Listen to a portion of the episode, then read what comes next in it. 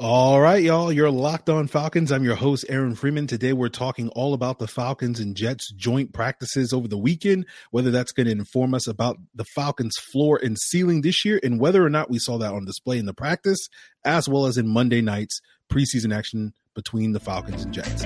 You are Locked On Falcons, your daily Atlanta Falcons podcast, part of the Locked On Podcast Network, your team every day.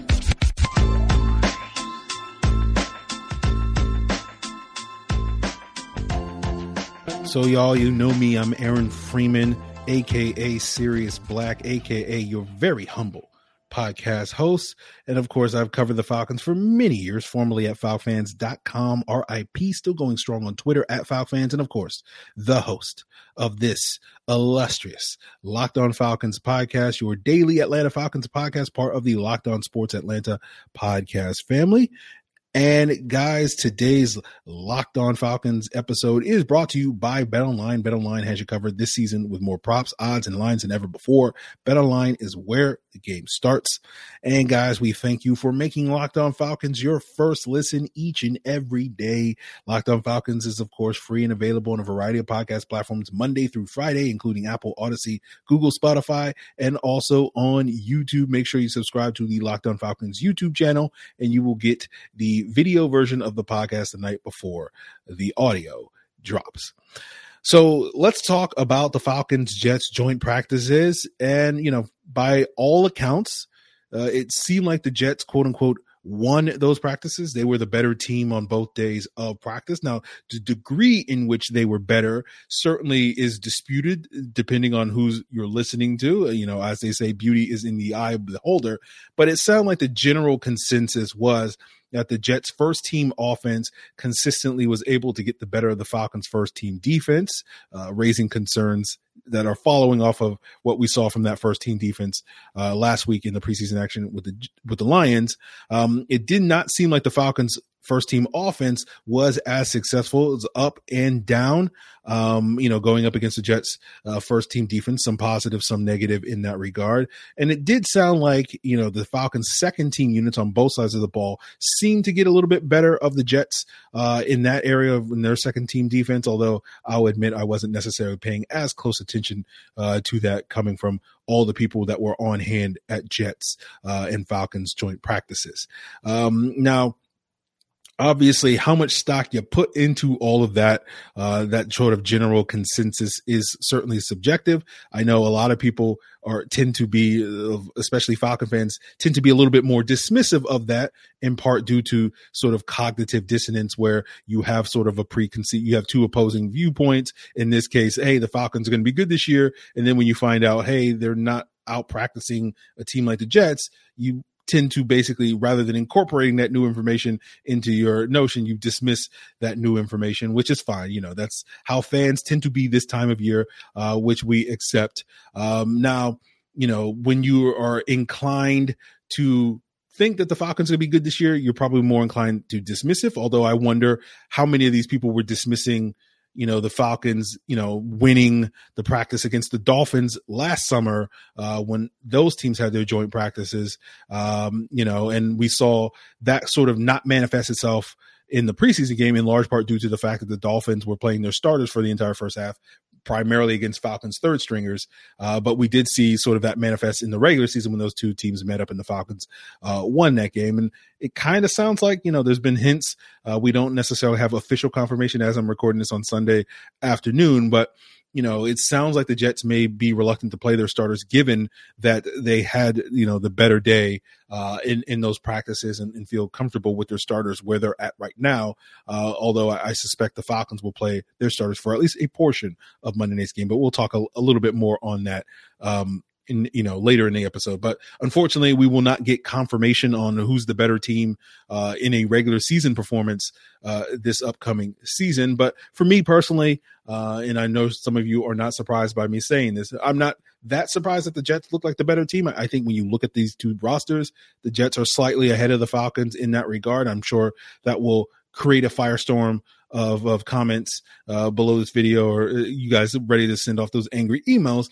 I'm not going to spend a ton of time explaining why I believe that, but the way I would easily summarize it is that I think when you look at the two teams starters, at least on paper, right, and you were not factoring in rookies. So we're taking Sauce Gardner and Jermaine Johnson and, and Garrett Wilson out of the equation for the Jets and Arnold Ebiketie and, and Drake London out of the equation for the Falcons. So you look at the 19 starters for the Jets, the, the 20 starters for the Falcons, you know, of their projected starters week one, Joe Flacco is the only one currently projected to be the Jet starter.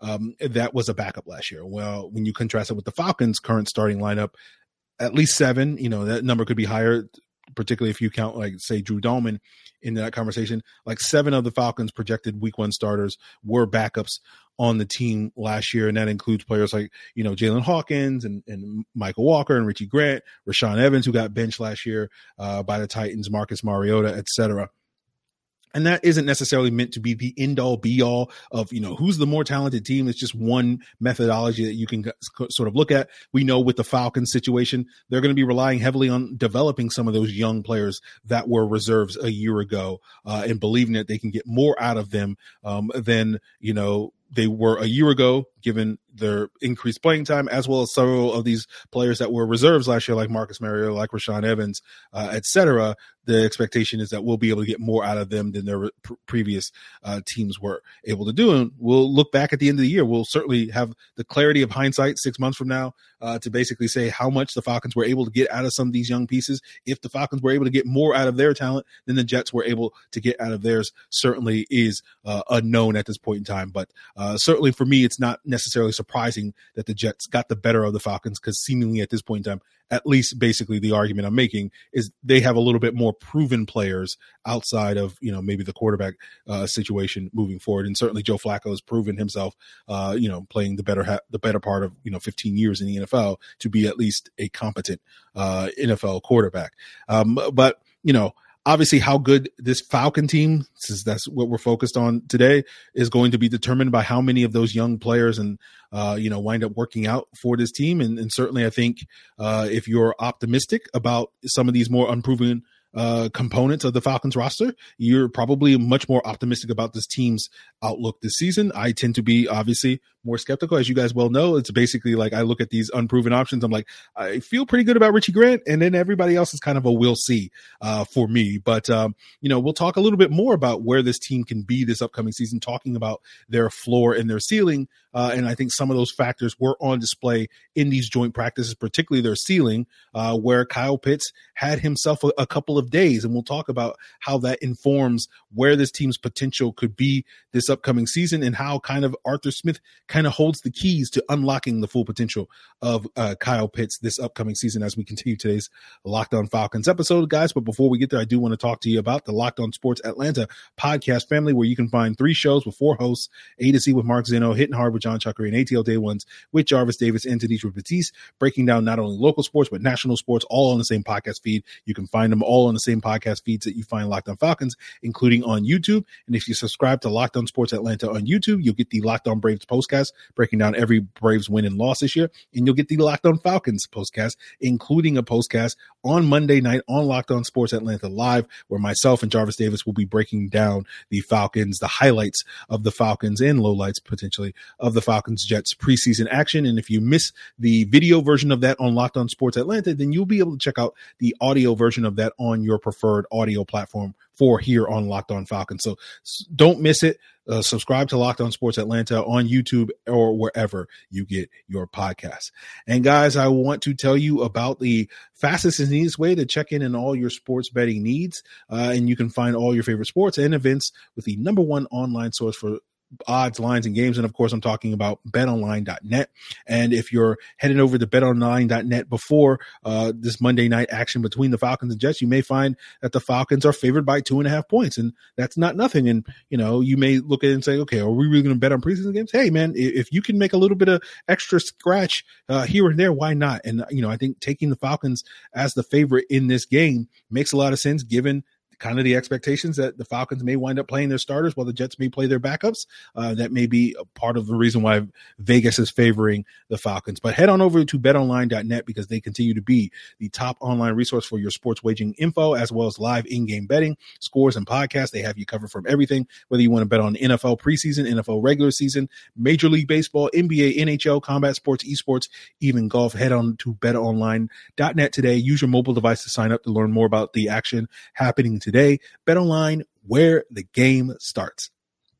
So, guys, I want to thank you again for making Locked On Falcons your first listen each and every day. And today kicks off fantasy draft week on the Locked On Podcast Network. And whether you want to play, uh, you know, regular, you know, fantasy football, or you're in a dynasty league, locked on fantasy football, locked on dynasty football, we'll have you covered. They'll bring you those daily positional top 10 to get you ready for your draft and this upcoming fantasy season. So find Locked On Fantasy Football and Locked On Dynasty Football on YouTube or wherever you get your podcasts. So one of the things that has not been in dispute, despite you know the Falcons, uh, Jets practices or other factors that have been on display this summer, is how great a summer Kyle Pitts has been having. And if you had any concerns that, hey, well, Kyle Pitts is having a great summer because he's going up against a questionable Falcons defense and secondary, um, you know, I don't feel like you have to have as much of those concerns uh, after Friday and Saturday's joint practices with the Jets because it sounded like Kyle Pitts was cooking those that defense just as easily. And it sounded like, particularly on Saturday, that what little success the Falcons' first team offense seemed to have against the Jets defense, a lot of it was connected to when they were able to get the ball to Kyle Pitts and when they weren't able to get the, the ball to Kyle Pitts. That's why we say they were up and down. They were up when they threw the ball to Kyle Pitts, getting connected with Kyle Pitts. They were down when they weren't connecting uh, with Kyle Pitts. I'm sure many of you are aware of that uh, clip of Kyle Pitts burning Sauce Gardner on a go ball uh, that was on display, and, and Marcus Mariota uh, sort of overthrowing him on that play. But that's just a sign of all the things to come with Kyle Pitts. And, um, you know, we've talked about this a number of times. So, uh, regular listeners, it's not a new concept when it comes to this, but you know, it was not long ago on the podcast. I feel like I was having a conversation about sort of what's the sort of thing that the Falcons is their standout ability. What's the thing that they will do better than other teams that most teams will say, Hey, you know, we got to stop this or we got to slow this unit down. Um, and I don't recall getting very much feedback on that subject, probably because I said something else controversial on that episode that took up all the oxygen uh, in the room and in the comments. But I, I, am curious to see where you guys sort of stand on that. What's the thing that you look at this team and say, hey, uh, this is the thing that's going to be the best aspect of this football team that's often connected to identity. Uh, but here in the case uh, of the Falcons, I don't know what that is. Um, you know, I think when we look at a team like the Jets, we kind of know we've touched touched upon this over the last week is it's kind of their defensive line, right?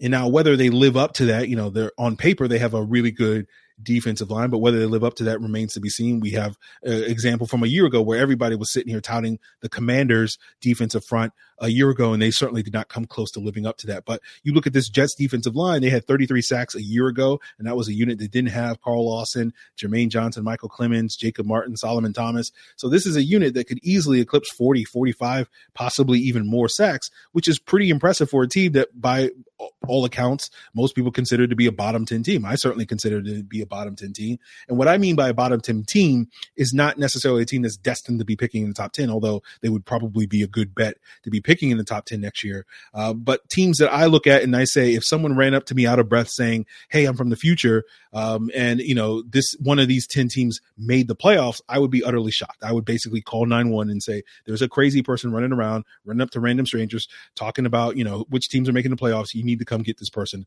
Uh, they're claiming that they're from the future and all that various stuff.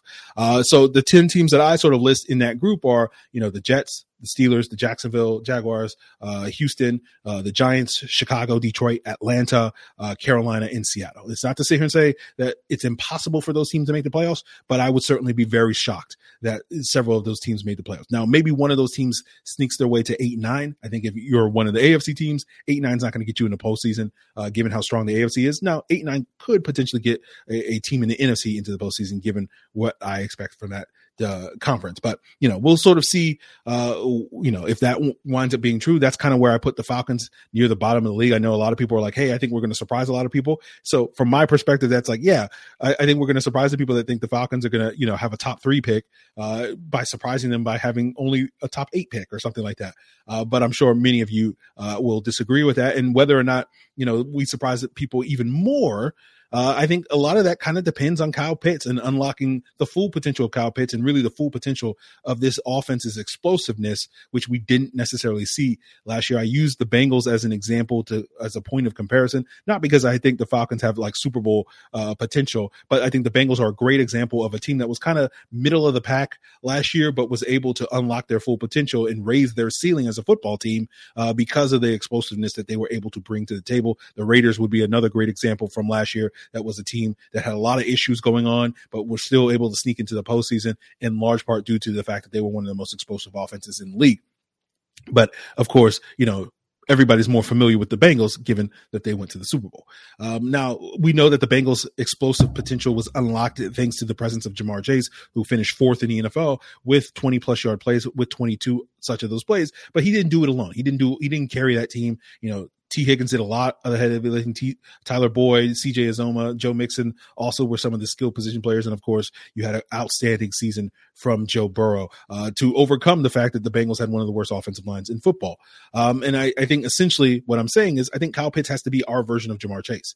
And obviously, you know, you need Drake London, Bryan Edwards, and Anthony Firkser and Cordarrelle Patterson, et cetera, to be our version of Tee Higgins and, and Tyler Boyd and, and, all that sort of thing. And I think we all agree that's the one thing that Falcon fans can agree on. Kyle Pitts is more than capable of being that type of dominant playmaker in this league. But I think the question is going to be, depending on who you ask, how much confidence do you have in Arthur Smith being able to unlock that sort of potential? You look at Kyle Pitts' explosive plays last year, he had 16 in the league, which was the second most of any tight end behind only Mark Andrews last year. And that 16 number is a great number for tight ends. There haven't been that many tight ends in recent history over the last decade that have had more than 16 in a season. There's only been a handful that have had 20 or more in a season. Mark Andrews had 20 last year. Uh, you know, George Kittle had 20 in 2018. Uh, Travis Kelce had 22 in 2020. And I think Gronk had 23 in 2015. And those were the most of any tight end over the last decade. And so I think Kyle Pitts with just only a reg- relatively modest improvement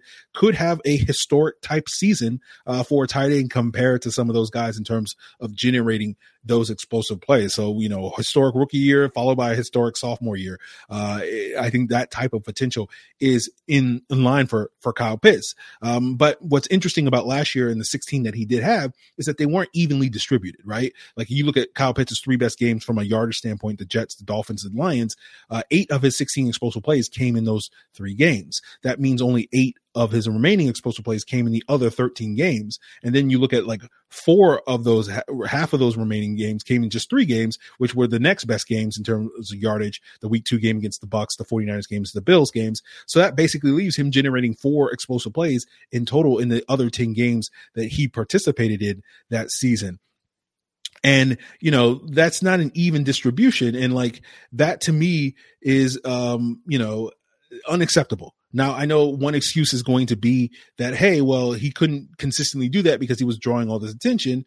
Um, but I feel like good play calling, you know, works around that issue. We've seen that happen here in Atlanta, whether we look at a player like Julio Jones or we even look at recently in 2020 to Calvin Ridley, you know, his play down the stretch that season, right? Where, you know, there, there were seven games in 2020 where Julio Jones did not play. And so Calvin Ridley was getting all the attention of opposing defense. But you know how many explosive plays Calvin Ridley had in those seven games? 13, right? And in five of those seven games, he had at least one explosive play. And we know that Julio Jones was the most explosive receiver in the NFL for the entirety of his career. And it wasn't simply because, oh, teams weren't paying attention to him, right? We knew that, you know, you're going to get yours. If you're that good, you will get yours. And we saw that with Julio Jones throughout his career. We saw that in the final stretch of the 2020 season with Calvin Ridley. We didn't quite see that with Kyle Pitts last year. And I'm hopefully hoping that we will see that with Kyle Pitts uh, this upcoming season. You know, we can't have situations like we had in that Dolphins game where, you know, he had like what five or so explosive plays in that game alone.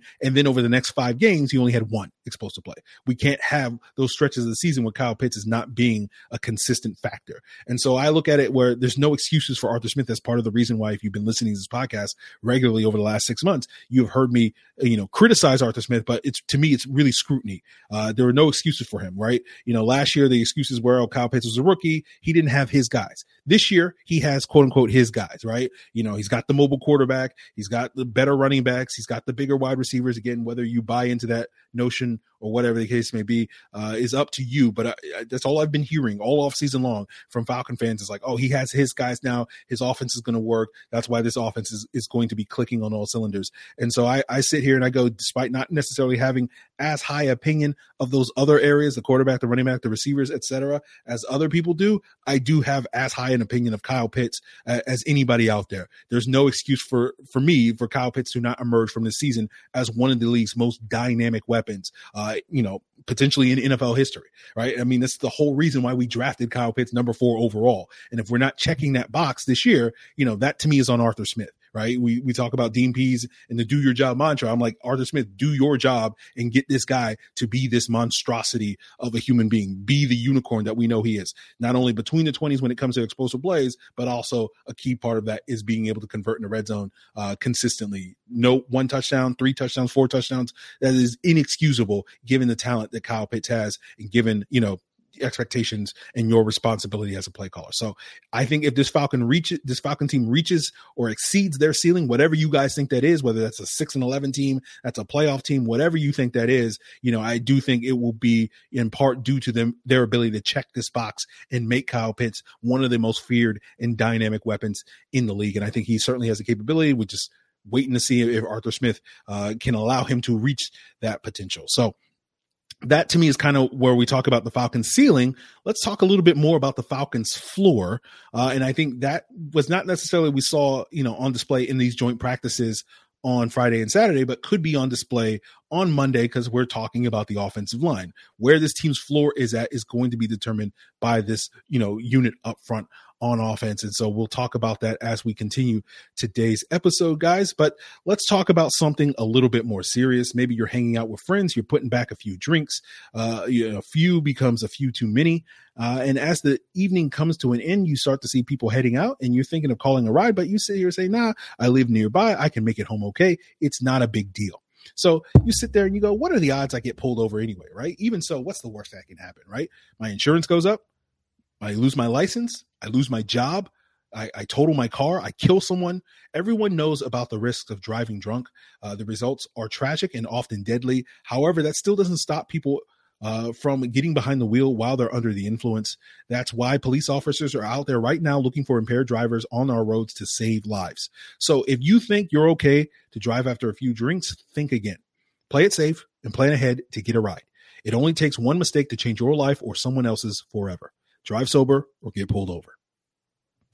So, guys, uh, I want to thank you guys for making Locked On Falcons your first listen uh, and always have recommendations for what your second listen should be. So why not check out the Locked On Braves podcast, uh, where they're breaking down, um, you know, all the Atlanta Braves action as we get geared up for this postseason run with the new format of the Major League Baseball. I'm not an expert on it, uh, but I'm sure Locked On Braves can break you down where the where the Braves, not the Falcons, where the Braves fit in in the new MLB playoff format, uh, and whether or not they can get that one seed or whether they're fighting for, I, I guess, the four seed or, or whatever it is. Uh, but again, Locked On Braves has you covered. You can find Locked On Braves on all the same podcast platforms you are checking out Locked On Falcons, including on YouTube. So before we talk about the offensive line, I'm wondering if some of you guys are sitting here thinking about, okay, what's the strength of this Falcons roster? What's the one area that stands out in addition to Kyle Pitts? Maybe you think it's the secondary. And I certainly would agree with you that I think the secondary has the potential to be one a, a very good unit. But part of the reason why I'm not necessarily as sold on this sort of being their standout thing that they can go toe to toe with any group of receivers, uh, because they're going to be a zone defense, right?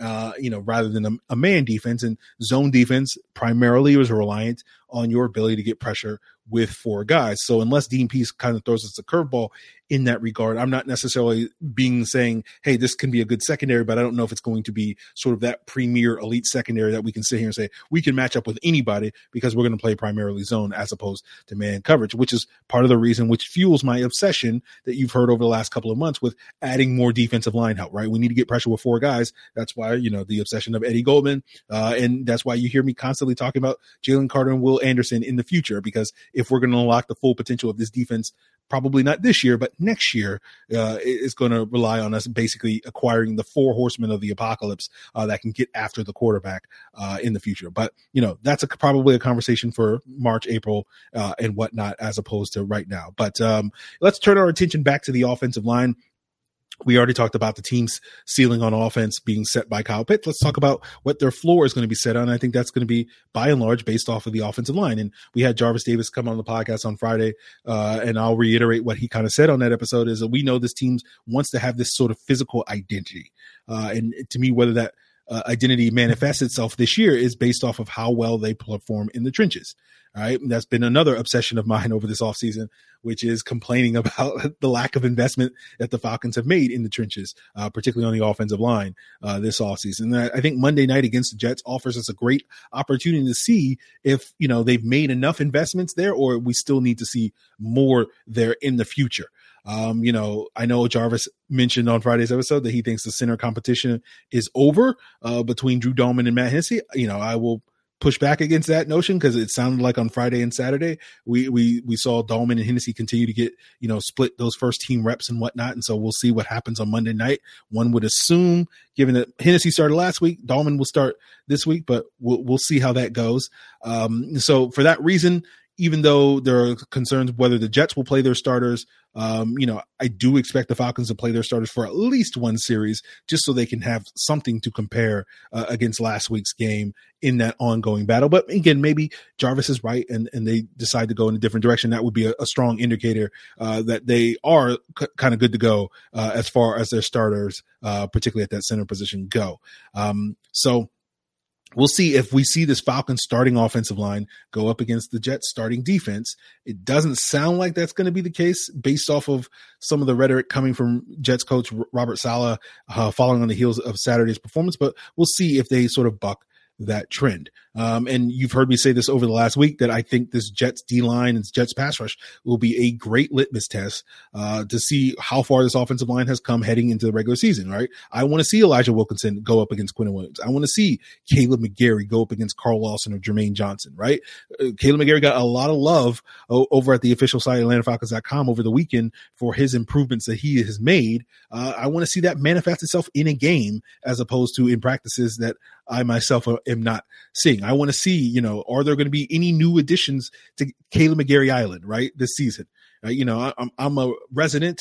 Uh, I, you know, maybe resident is a strong word. I'm, I'm, a detainee. I'm a refugee here on Kaleb McGary. I don't, I don't necessarily want to be here, but maybe maybe they're renovating Kaleb McGary Island uh, in this regard. So I want to see uh, where this offensive line is at, good, bad, or ugly. Right? We've used the 2015 summer example where the Falcons got absolutely obliterated by that Dolphins front uh, in that preseason game, and that led to the acquisition of Andy Levitre.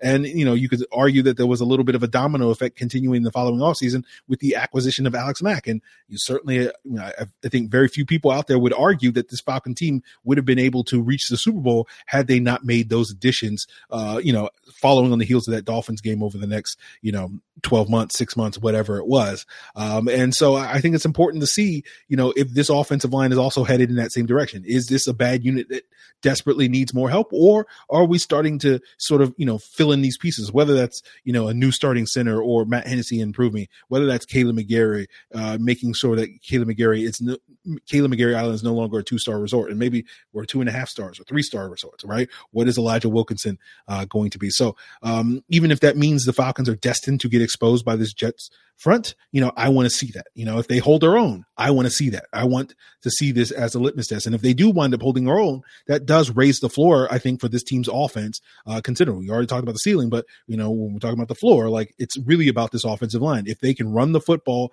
if they can protect their quarterback, then this offense has a capability of being, you know, not this high variance unit where it's like, hey, when they're getting the ball at Kyle Pitts is uh in, into his hands, oh, this offense looks great, but you know, when the quarterback is on his backside, because you know what we saw last year was a bottom five offensive line in terms of the pressure amount allowed, or a, team that was dead last in the NFL when it came to converting their short yardage situations. Uh, you know, you don't want to see that again. So I, I want to see what this unit can do. I hope we get to see that on Monday night. That's going to be something that um, you know I'm watching for. I think this Jets defensive line, no offense to the Lions, no offense to the Jaguars, uh, is is probably the best litmus test that we'll have to see. You know, even if we don't see the Jet starters, I, I do think the second team unit for the Jets, that's how deep they are, uh, will be a, an effective litmus test. Again, not as good as the starters. Again, not going to see Quinnen Williams, not going to see Carl Lawson, but you know Micheal Clemons and and some of these other guys, Sheldon Rankins, whoever else, uh, certainly w- will be good indicators of where this offensive line is at this point in time. In addition to the offensive line, I'll be focused on some of the back end roster battles. Uh, I feel like there's kind of ten or so roster spots still up for grab on the Falcons 53 man roster. Uh, I apologize to Michael Rothstein if I'm uh, talking about some things we talked about off the record. I can't remember if he said this during the episode or we talked about it after where's the episode, but he was talking to someone else who covers the team and said kind of like 46 spots on the roster. I would put that number around 42.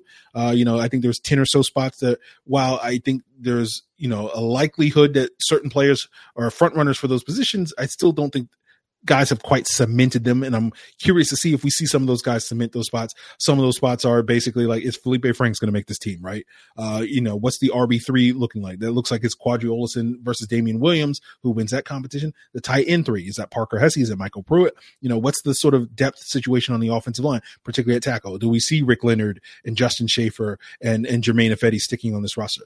You know, we know the defensive line depth is certainly topsy turvy, uh, behind Ta'Quon Graham and Anthony Rush and, and Grady Jarrett. Uh, you know, that linebacker four position, right? Is is it Nick Kwiatkowski or can Nate Landman or Dorian Etheridge make a, a late push for that spot and the sort of the six cornerback spot? We think it's going to be Dee Alford, but uh, you know, could someone else sort of throw their hat into the ring? So again, certainly I think front runners for several of those positions, I would sit here and put money on, on several of those guys being on the Falcons 53 man roster, but I would not go as far to say that they have cemented their spot. So I think that number's kind of at 42. I'll see, you know, if anybody cements their spot on Monday night, you know, those will be one of the things I'm focused on in addition to this offensive line, uh, as well as sort of, sort of who are the guys that are sort of uh, you know, elevating themselves to, to make the practice squad. You know, that's where the wide receiver six conversation comes in, in my opinion. That's where this third string offensive line, you know, the Ryan Neuzils and the Leroy Watsons and the Tyler Vrabels of the world, do they make a push for a practice squad as well as several, you know, third stringers on the defensive side of the ball. So we'll see what's on display. Uh, we'll certainly be talking about those things on the uh, Locked On Sports Atlanta postcast. Myself and Jarvis Davis after the game live Monday night. Uh, we'll be going live on the Locked On Sports Atlanta YouTube channel uh, to give you our reactions to the game, our thoughts on what we saw on Monday night between the Falcons and Jets. And if you miss that live video show, you can still get the audio version uh, on the Locked On Falcons podcast feed on your preferred podcast app. Uh, so that's the plan for Monday night. I do plan on doing a full episode as well Monday night, although I'll probably let you guys know because of it won't occur until after the game. So it will be up later on YouTube, probably potentially at midnight or later. Uh, should, the audio version still should be up for those of you that listen to first thing in the morning, Tuesday morning on your ways to work. Uh, I will also give you a heads up that probably Tuesday night's episode. The plan is that we're going to have uh, Alan Stirk on the podcast, but he can't record till late Tuesday night. So that probably will air late on YouTube as well, uh, closer to midnight on Tuesday night. Uh, that will be Wednesday's episode as well. And then, of course, later in the week, we'll be talking about other, more joint practices uh, between the Falcons and, and Jaguars to see how those go. So that's the plan for this week, guys. Uh, a lot of great content coming your way. Uh, so check out Jarvis and I tonight or tomorrow, depending on when you're listening to this. Uh, and you, will hear from Alan Stirk, who will be at that Jets game, uh, you know, on Tuesday night slash Wednesday morning as well. So uh, that's what's in store, guys. Really appreciate you for tuning in. Of course, always leave a comment. Tell me what you think the strength of this roster is. What do you think about Kyle Pitts? What do you think about this offensive line? What do you think about other areas of this roster that can be strong units? Uh, you know, what are you expecting to see uh, in this Monday night game as well as potentially later this week against the Jaguars? Uh, so, guys uh, uh, welcome your feedback. Leave a comment here on Locked On Falcons on youtube. Uh, send an email to lockedonfalcons at mail.com or you can hit me up on social media, at Facebook or Twitter at Locked On Falcons as well. So appreciate it, guys. Uh, you know, we'll duck out of here plugging the Locked On Fantasy Football podcast as your second listen of the day after we thank you for making Locked On Falcons your first listen. Of course, Vinny Iyer, the host of Locked On Fantasy Football, has over 20 years of NFL expertise and experience to help you guys get geared up for your upcoming fantasy football seasons and drafts. So subscribe to Locked On Fantasy Football on YouTube or wherever you get your podcast. Appreciate it, guys. Till then.